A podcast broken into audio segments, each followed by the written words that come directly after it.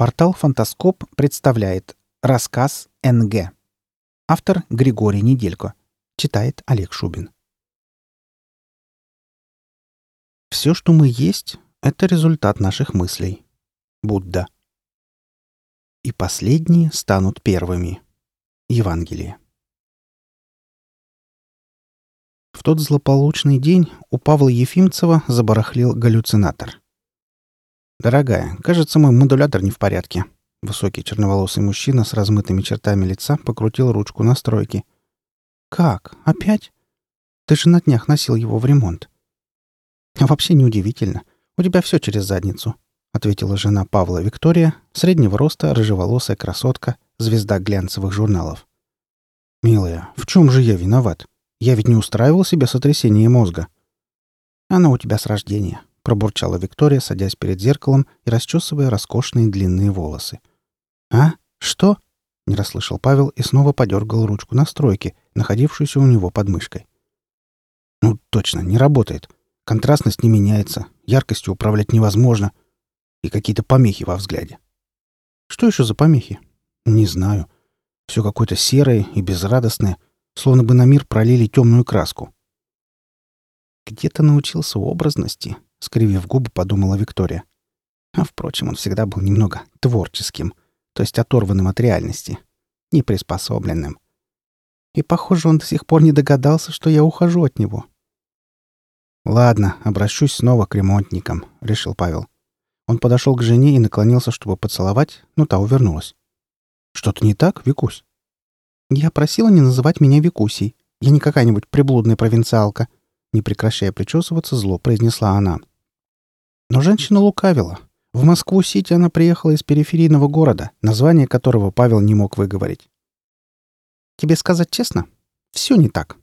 Ты не так, эта квартира не так, вся моя жизнь не так. Вот почему я собираюсь это изменить». «Но каким образом?» «Боже, какой он тупой. Я ухожу от тебя». Она бросила расческу на столик и встала. Павел был ошеломлен. Он не ожидал такого. «Ну, куда?» Да не все ли равно? Тебе всегда было все равно. Вот почему в итоге ты потерял меня. Погоди, милая, надо еще... Я тебе больше не милая. Если хочешь знать, я ухожу к Максу Филимонову. Он давно любит меня и ждет. А я, вместо того, чтобы находиться рядом с человеком, который будет меня ценить, трачу свое время и молодость рядом с тобой. Ведь их не вернуть. Но...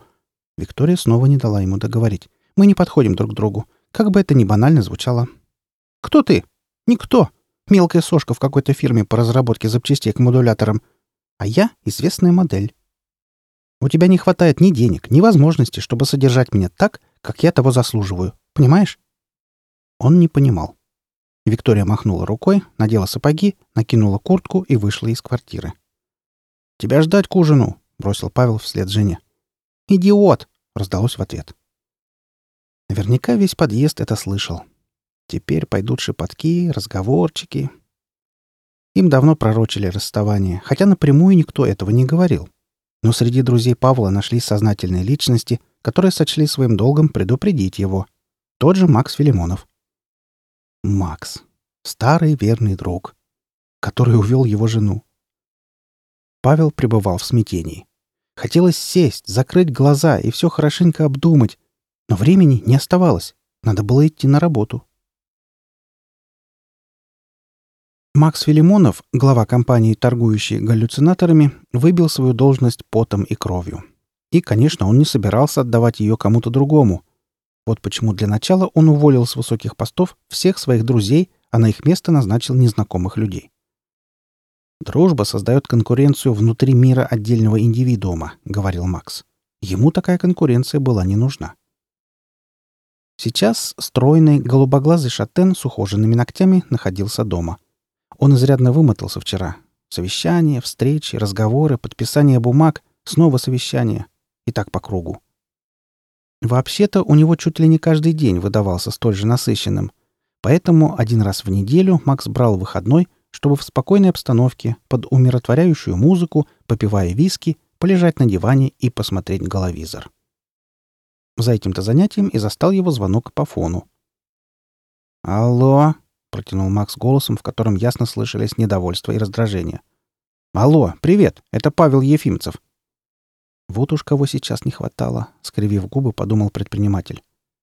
Школьный друг, муж без детей, неудачник, по жизни, на работе и в постели. Обладатель чудесной, восхитительной, неповторимой жены, которую он не смог удержать.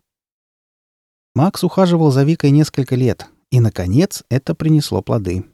В тот момент, когда ее напряженные отношения с Павлом дошли до предела, богатый, видный и красивый мужчина оказался рядом, оказал ей поддержку и подарил ночь незабываемой любви. Тогда Виктория поняла, что в старших классах школы сделала неправильный выбор. Не тому из двух друзей она разрешила быть рядом с собой. Но теперь все изменилось. Изменился и Макс, который не собирался, подобно Павлу, просто быть рядом. Нет, он глава, он предводитель, вожак, лидер. Не пойми он этого, никогда бы не достиг тех высот, с которых смотрит на мир сейчас. «Паш, у меня мало времени», — не моргнув глазом, соврал Макс. Он говорил расслабленно и с неохотой. «Что тебе нужно?» «Вика у тебя?» — обеспокоенно спросил Павел. «Нет, но скоро будет. И вообще, это тебя не касается». «Как это не касается? Я же ее муж. Бывший. Мы еще не развелись». «Это дело времени. «Ой, извини, мне тут звонят по второй линии», — снова соврал Макс и повесил трубку.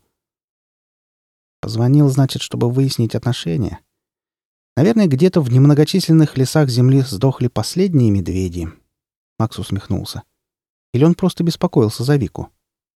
А ведь действительно, на часах уже начало одиннадцатого, а ее все нет. Неужели что-то приключилось? Стараясь не думать об этом, Макс откинулся на спинку дивана пригубил виски и вернулся в мир, который услужливо рисовал для него галлюцинатор. В том мире преобладали оранжевые тона, кибернетика развелась до невероятных высот, руки и пенис Макса заменили на искусственные, так как натуральные не настолько надежны. А еще у людей там были крылья, и они летали над городом высоко в небе, как птицы. Парниковый эффект портил почти идиллическую картину, но ученые обещали вскоре с ним разобраться. И Макс верил им, все-таки на дворе 2165 год.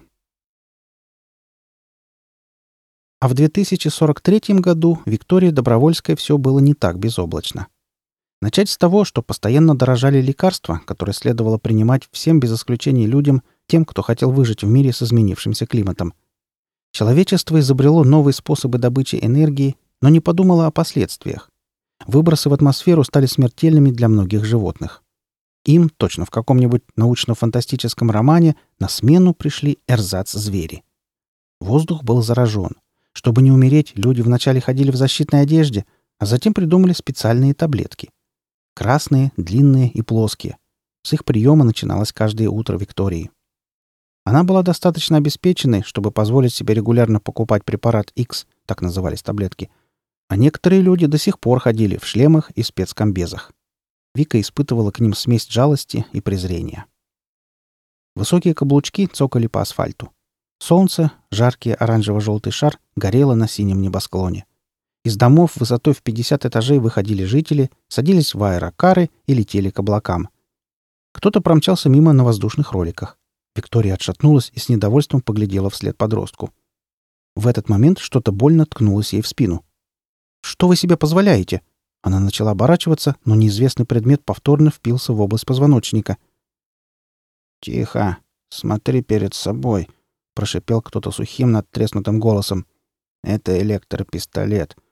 Если хочешь жить, заткнись и иди, куда я скажу».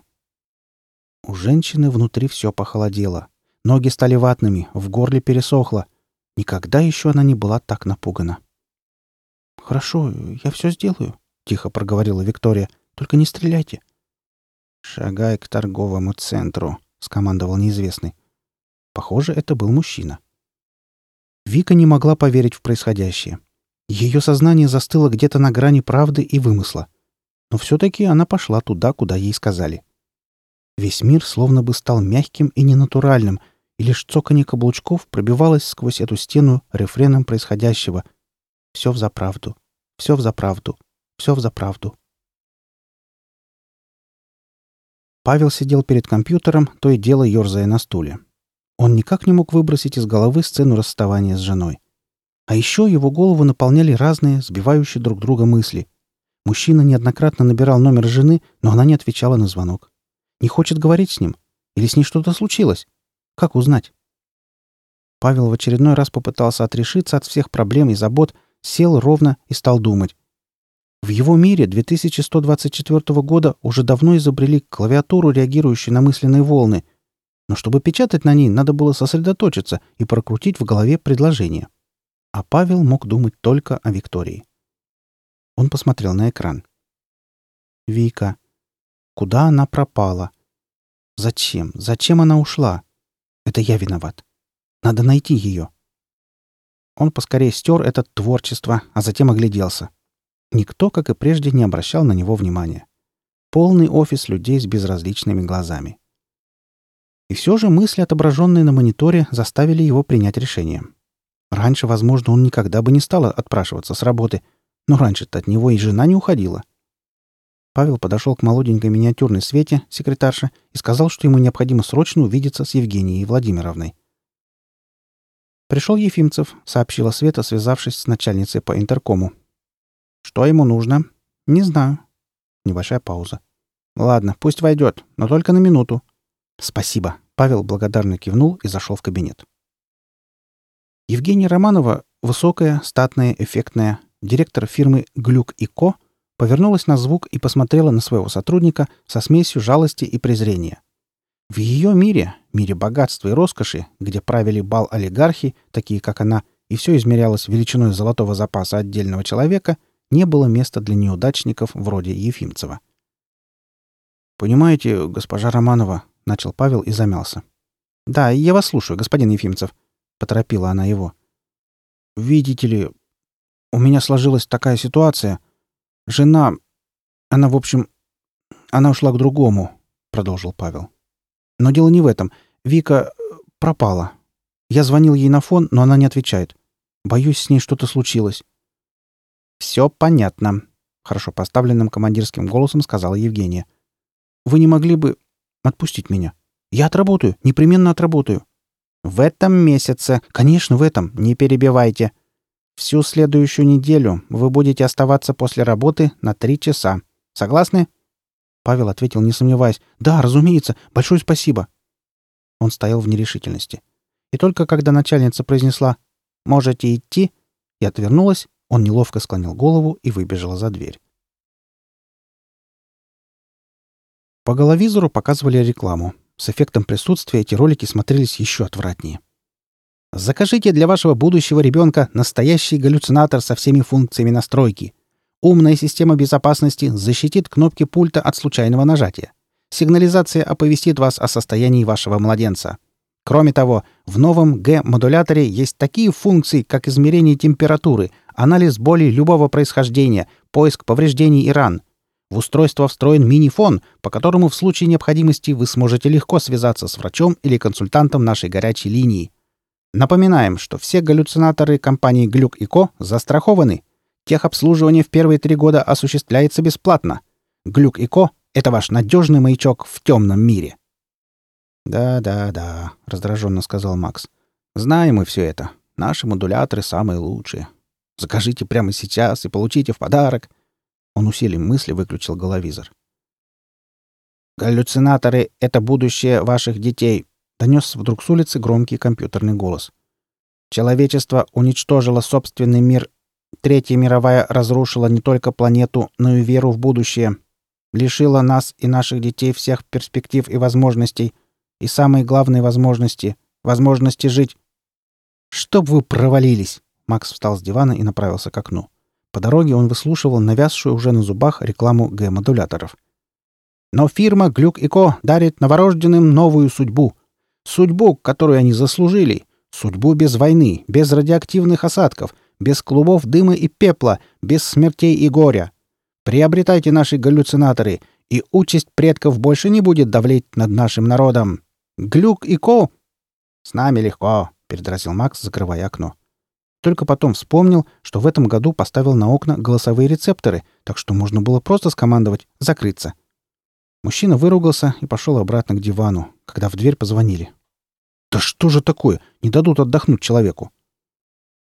Возле двери в стену был вмонтирован монитор. На нем С огромным неудовольствием для себя Макс увидел Павла, нервно переминавшегося с ноги на ногу и озиравшегося по сторонам. Что опять нужно этому невротику?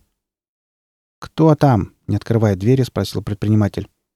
«Макс, это я, Павел. Впусти меня». «Что ты хочешь, Паш?» «Открой, это важно. Это касается Вики». «А что с ней?» «Она не отвечает на звонки». Неудивительно, как она терпела его все это время.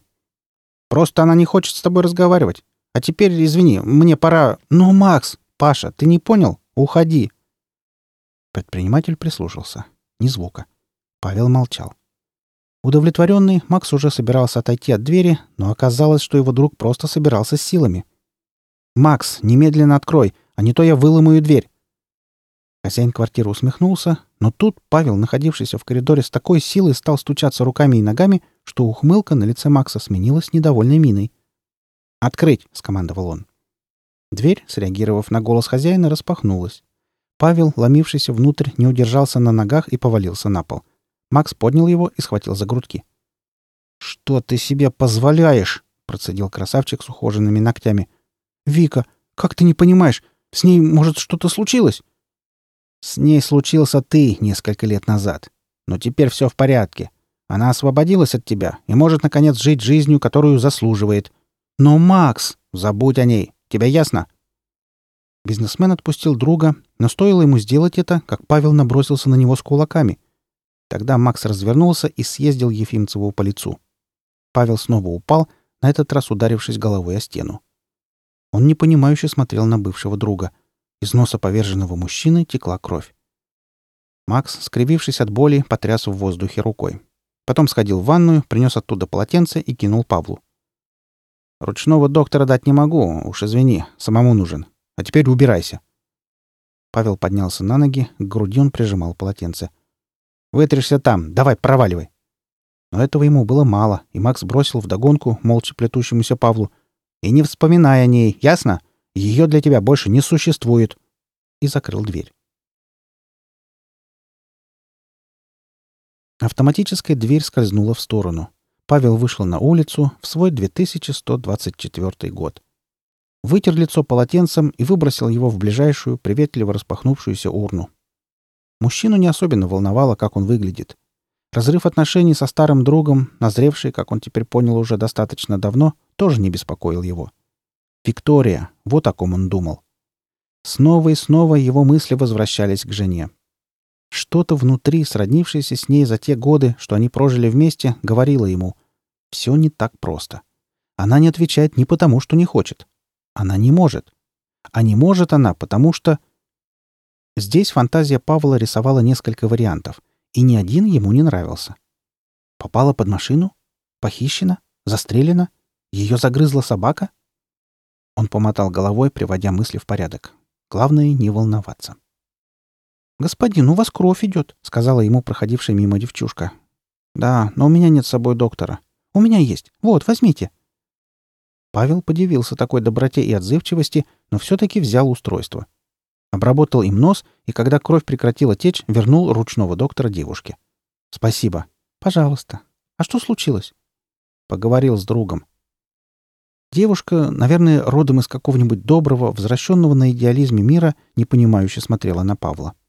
Но он не счел нужным объяснять свои слова, повернулся и побрел к машине. На полдороги у него зазвонил фон. «Да, слушаю». «Павел Ефимцев?» — произнес незнакомый сухой голос. «Это я. В чем дело? Молчите и слушайте», — перебил его неизвестный собеседник. «Ваша жена у нас. Если вы хотите увидеть ее живой, вы должны приехать по адресу переулок трансплантологов, 12. Вам все понятно?» «Нет, я на вашем месте я бы не артачился. Итак, вы приедете или нам начать отрезать от нее кусочки?» Тут в трубке послышался чей-то еще, тоже незнакомый голос. Первый человек уверенно сказал второму — я знаю, что делаю. А после опять обратился к Ефимцеву. Итак, ваше решение. Я еду. Ни секунды не сомневаясь, ответил Павел. Отлично. Запоминайте координаты. Второй раз повторять не буду. Подъезд пятый, код 4687. Поднимитесь на седьмой этаж и два раза позвоните в квартиру слева. Ясно? Ясно. А... Но он не договорил. Незнакомец обронил короткую фразу «В таком случае мы ждем вас» и прервал связь. На двери слева не было номера, но, судя по тому, что соседняя квартира значилась как 1229, это была 1228. Павел какое-то время, несколько секунд, смотрел на древний электрический звонок с кнопкой. Его очень удивило, что кто-то еще пользуется таким. Но времени на размышлять об этом не было. Они ждут его, и неизвестно, на что они готовы ради... Ради чего? Ефимцев не мог придумать ни единого рационального объяснения происходящему. Наконец, собравшись с силами, он дважды надавил на кнопку звонка. Дверь открыли почти сразу же. Тощий, невысокий человек, облаченный во все черное, на лице которого была надета маска, махнул Павлу. Ефимцев оглянулся по сторонам. Никого рядом, никто их не видит, и вошел в квартиру. Тощий человек захлопнул и запер дверь. Сам, своими руками. Еще один привет из древних времен. Да куда я попал?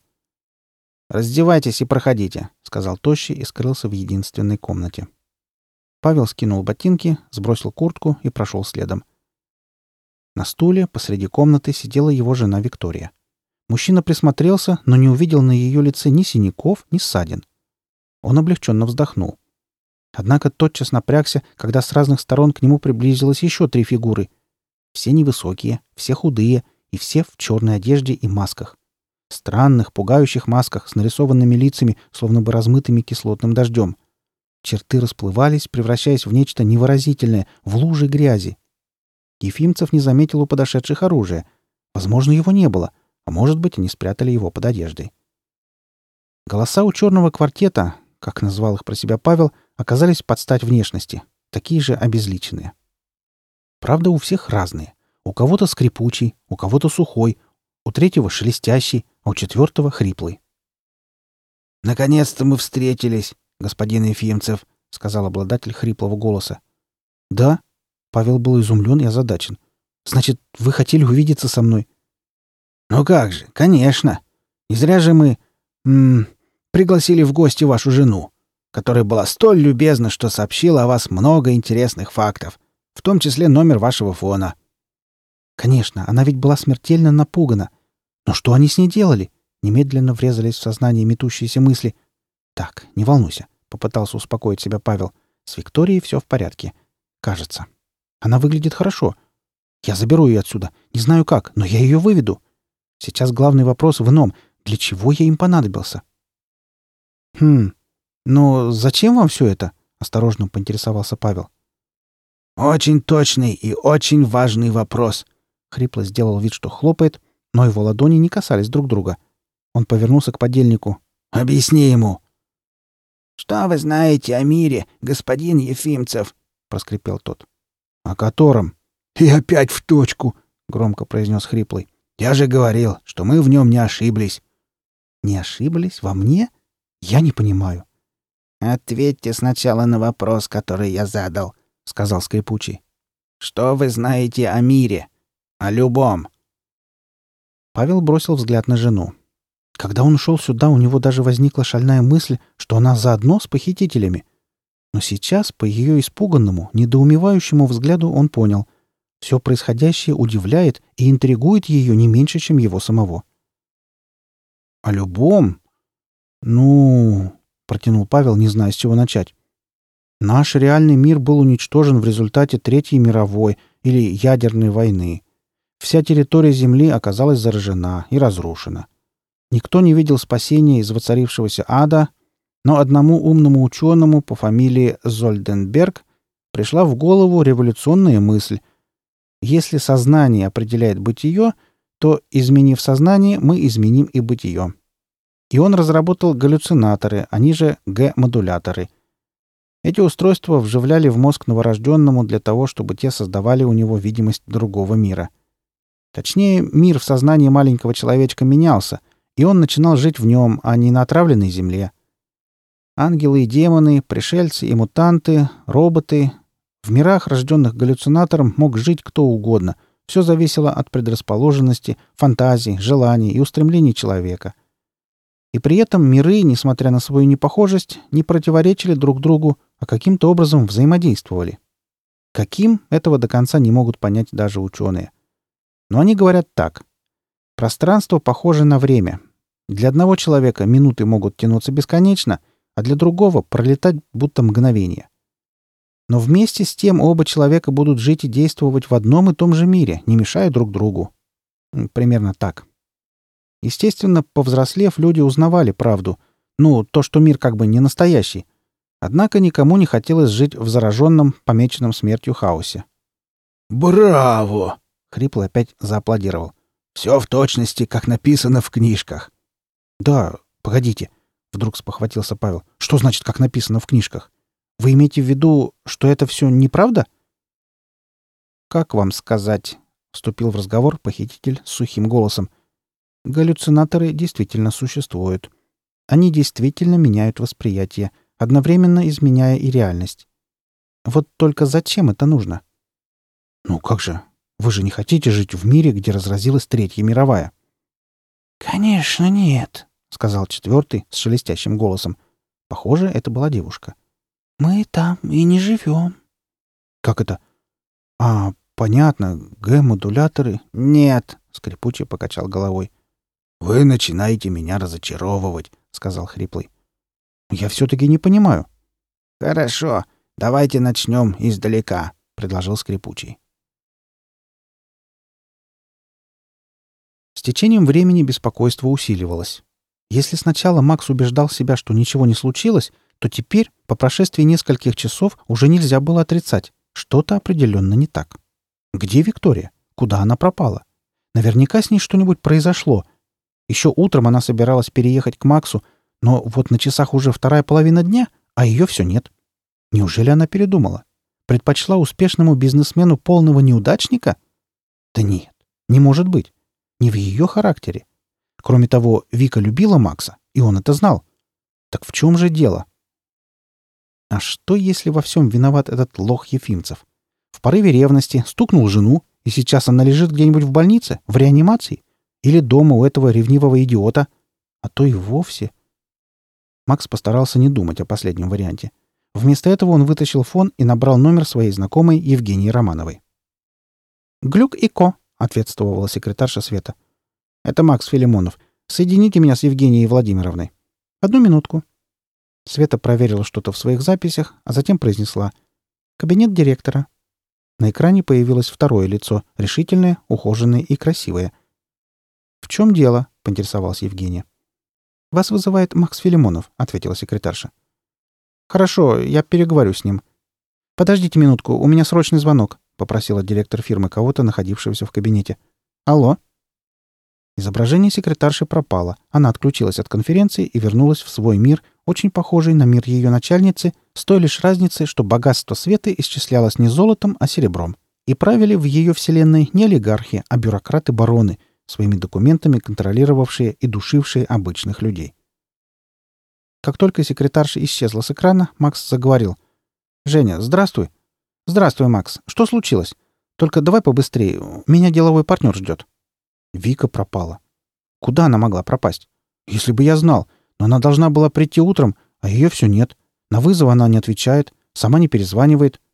А еще недавно ко мне приходил ее муженек. Мы с ним подрались. Это с Ефимцевым, что ли? Да, да. Ну и? Он ушел несолоно хлебавши, с разбитым носом. Но дело не в этом. Я подозреваю, что он сделал с Викой что-то нехорошее. Она наверняка рассказала ему о наших отношениях. Он мог взбелениться и ударить ее. А дальше что угодно. Не рассчитал силы или она, упав, ушиблась головой об угол стола. Я понимаю твое волнение, Макс, но ничем не могу помочь. Да, Ефимцев говорил мне, что его жена пропала. Под этим предлогом он даже выпросил у меня отгул, хотя раньше и взглянуть в мою сторону боялся. И ты не знаешь, где он сейчас? К сожалению, нет. Мой тебе совет, Макс. Позвони в полицию. Да, наверное, так и придется сделать. Тогда пока. Желаю, чтобы все наладилось. «Спасибо». Он прервал связь и ни секунды немедля набрал номер полиции.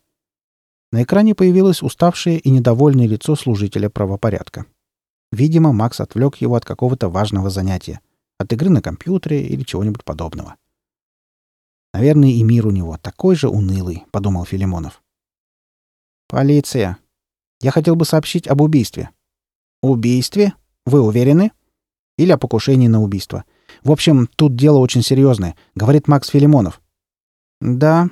С тем же выражением, в котором явно сквозила утомленность происходящим, сказал полицейский. Похоже, он не узнал Макса, известного предпринимателя и видного общественного деятеля. Кто на кого покушался? Один мой знакомый, ну, дальний знакомый, на всякий случай подстраховался Макс, разозлился на свою бывшую жену. Дело в том, что она полюбила меня и собиралась уйти от мужа. И все понятно. Как зовут жертву? Виктория Добровольская. Ого, ясно. Вы знаете, где произошел инцидент? Надо было идти до конца. У них дома. Макс назвал адрес. «Прошу вас, сделайте все возможное. Не волнуйтесь», — безразличным голосом проговорил полицейский. «Мы сейчас же вышлем людей». «Я богатый человек», — сказал Макс. «Бизнесмен. Я смогу оплатить любые неустойки». «И установим слежку», — тут же добавил полицейский. «За этим, как вы сказали, его зовут?» «Павел Ефимцев». «За ним. Спасибо за бдительность. До свидания». Полицейский снова угукнул и прервал связь. Макс облегченно вздохнул. Он сделал все, что мог. Конечно, был вариант подослать к Ефимцеву своих знакомых, но полиция в современном мире действует гораздо эффективнее и быстрее, чем раньше. Поэтому такой ход не имел смысла. Скоро Павла поймают, и в ближайшие пару часов он уже будет давать признательные показания. Прогресс улучшил также и систему допроса. Довольный собой, Макс откинулся на спинку кресла, закрыл глаза и скомандовал музыкальному центру включиться увеличил громкость чуть ли не до предела и под трели скрипок, сплетавшиеся с фортепианными ударами, погрузился в мечтание. В комнате была установлена звукоизоляция, так что неприятностей с соседями опасаться не стоило. «Что, по-вашему, происходит, когда у кого-нибудь ломается модулятор?» — спросил скрипучий у Павла. «Он временно попадает в реальный мир», — ответил тот. «Этот ответ мы должны бы счесть правильным. Но почему тогда вы не оказались в реальном мире? Почему не оказался? Я... Он замер на полуслове. Осмотрелся. Обои из позапрошлого века, потеки на стенах, занавески в стиле настолько древнем, что его даже не назовешь ретро. Окно отнюдь не сверхсовременное и не бронированное. Деревянный стол, деревянные же стулья. «Где я?» — задал вопрос Павел, повернувшись к обладателю хриплого голоса. Тот рассмеялся. «Вот теперь я узнаю Павла Ефимцева. Вы в реальном мире!» Он не мог поверить в происходящее. Это какое-то наваждение, дурной сон. Все сейчас закончится, стоит только захотеть. Может, если он ущипнет себя, то проснется? Вы хотите сказать, на самом деле мир выглядит так? Именно, подтвердил хриплый. То есть после войны не было никакой войны, произнес скрипучий. «И не будет». «А вот это уже зависит от нашего нового друга», — вкратчиво проговорил Хриплый. «Что вы имеете в виду?» «НГ», — коротко ответил Хриплый. «Не галлюцинирующие. Это люди, которые, несмотря на вживленные в мозг Г-модуляторы, умеют видеть настоящий мир. Не тот, который подсовывают производители галлюцинаторов и покрывающие их правительство, а в самом делешный. Тот, что существует в действительности, а не в нашем воображении. Таких людей — единицы. Способность дает себя знать в разном возрасте. У вас это началось недавно. Помните проявление настоящего мира, который вы принимали за неполадки в модуляторе? Вы еще обращались в ремонтную мастерскую, но... Откуда вы знаете? Вы еще не поняли? Мы следим за вами. Уже очень давно. Как показали расчеты и исследования, вы один из самых перспективных потенциальных НГ. И ученые не ошиблись. Ну, ну, Павел пытался собраться с мыслями. В мастерской мне починили галлюцинатор. Просто он опять сломался. Он не сломался. Он был исправен. Это вы начинали видеть реальный мир. Ошеломленный и сбитый с толку, Павел довольно долго обдумывал свой следующий вопрос. Все это время черные люди молчали. Наконец Ефимцев заговорил. «Скажите, ну почему тогда люди, когда выходят из строя их модуляторы, видят один и тот же мир?» И тут он все понял. «Вы врете! Вы все врете! Вы хотите запугать меня, завлечь в ваши сети, чтобы я работал на вас!» «А вначале он показался мне даже умным», — заметила шелестящая. «Никто вас не обманывает», — сказал скрипучий, смотря Павлу прямо в глаза. Никто, кроме вашего же собственного государства, которое наживается на вас. На продаже модуляторов, таблеток и еще черти чего, существующего в подмененных реальностях. Когда галлюцинатор отключается из-за поломки, взял слово хриплый, активируется секретная система, которая проецирует специально записанный для такого случая мир вам в сознание. Потому-то вы и думаете, что видите реальный мир. На деле же вы смотрите фильм. Трехмерное кино, добавил Сухой. А настоящий мир, сказал Скрипучий. Вот он. Он приближается, и вам уже не остановить этот процесс. Проследив за его взглядом, Павел подбежал к окну. Отдернул занавеску, выглянул наружу и в ужасе отшатнулся. По асфальтовым дорогам разъезжали машины. Разъезжали, они летали по воздуху. И люди были одеты совсем не так. И все, все было каким-то не таким. Каким-то приглушенным, неярким. Дома насчитывали максимум 20 этажей. А еще в том мире по-прежнему росли деревья. В том? А может, все-таки в этом? Полицейские ворвались в квартиру Павла и Виктории с бластерами наперевес. Сидевший на фоне работник не знал Макса Филимонова, зато его знало начальство. Оно-то и объяснило сотрудникам полиции, что нужно действовать как можно эффективнее. Те восприняли это как руководство к боевым действиям. Попадись им сейчас Павел, они бы скрутили его в бараний рог, забросили в аэрокар и доставили в участок, где начали бы усердно вытрясать из него правду. Но Ефимцева не было дома. Они с женой как сквозь землю провалились. «Что будем делать, капитан?» — осведомился полноватый моложавый сержант из мира, где земляне сотрудничали с альфианцами. Капитан, человек с седыми бровями и суровым лицом, без тени сомнений ответил. «Свяжись с участком, пусть дадут координаты подозреваемого». «Но ведь это запрещено!» Вмонтированные в голову сразу после рождения модуляторы выполняли еще и функцию маячков. Благодаря им государство знало, где в данный момент находится любой из его жителей. Пользоваться этими данными было запрещено, но сейчас ситуация складывалась совершенно особенная. «Ты не слышал, что я сказал?» — спросил капитан, живший в тоталитарном всепланетном государстве, которое управлялось полицией. И металл зазвучал в голосе офицера. «Есть узнать координаты подозреваемого», — по форме ответил сержант и, вынув фон, набрал номер участка. «Нет, нет, нет!» — запричитал Павел, отходя все дальше от окна. «Нет, это невозможно! Это неправда! Я не верю, не верю вам! Вы обманщики, лжецы! Вы что-то сделали с моим модулятором, как-то воздействовали на него!» «Павел!» «Замолчите! Мы уходим! Слышите? Мы уходим отсюда! И не пытайтесь нас остановить! У меня есть бластер!» — соврал Ефимцев. «И я!» «В реальном мире не бывает бластеров!» И скрипучий вновь покачал головой. Павел подал руку жене. Она взяла ее в свои маленькие ладошки и встала со стула. Сухой перегородил им дорогу, но хриплый твердо сказал. «Нет, пусть идут. Они вернутся. Когда-нибудь они обязательно вернутся». Сухой отступил в сторону, пропуская Павла и Викторию. Немного повозившись с замком, Ефимцев открыл дверь и вышел в коридор. Обернувшись, он увидел наблюдавшего за ним хриплого, но на лице того уже не было маски. Лицо молодого и решительного человека с большими карими глазами смотрело на него. И Павел был почти уверен, что голос этого парня тоже изменился, что он больше не хриплый, а звучный. И все остальные, находившиеся в квартире, тоже претерпели метаморфозу. Нет, не хочу об этом думать. Они подбежали к лифту, и Павел нажал грязную черную кнопку. Кто-то написал рядом с ней мелом матерное слово. «Где я?» — рвал сознание вопрос. «Что происходит?» И тут же на смену этим мыслям бежать, уходить, не оглядываясь, не задумываясь, бежать. Они сели в пропахший мочой лифт. Павел нажал кнопку с цифрой 1. Почему-то всего кнопок он насчитал 15, хотя этажей в здании 200. Было 200. Опять проскользнула мысль. Они выбежали наружу. Оглянулись, и взором их предстал длинный красно-белый дом в 15 этажей. Супруги попытались найти машину, но ее нигде не было. Аэрокар исчез. Павел стоял на месте и смотрел по сторонам. Напуганная Виктория подошла к мужу и взяла его за руку. Все случившееся не укладывалось у нее в голове.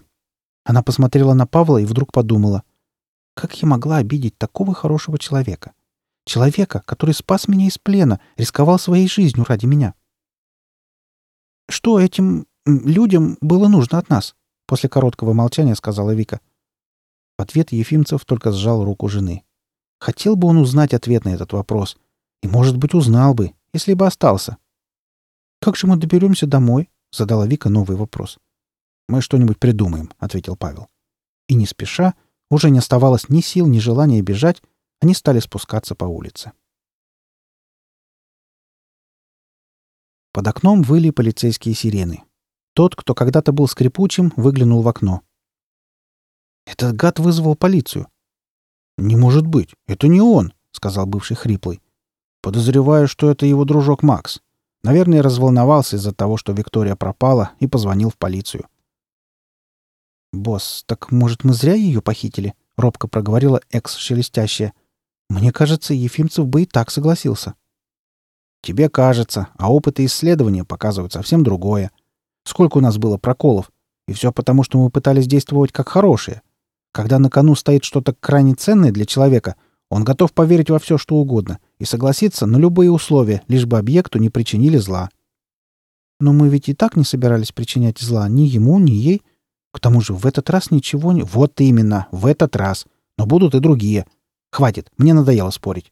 Прервал диалог босс, а потом скомандовал. Всем надеть портативные галлюцинаторы. В какой мир сбегаем от легавых? Поинтересовался бывший скрипучим. Без разницы. Сегодня выбирай ты. Да, что-то босс расстроился, шепнул когда-то звавшийся сухим. Та, что раньше была шелестящей, незаметно кивнула.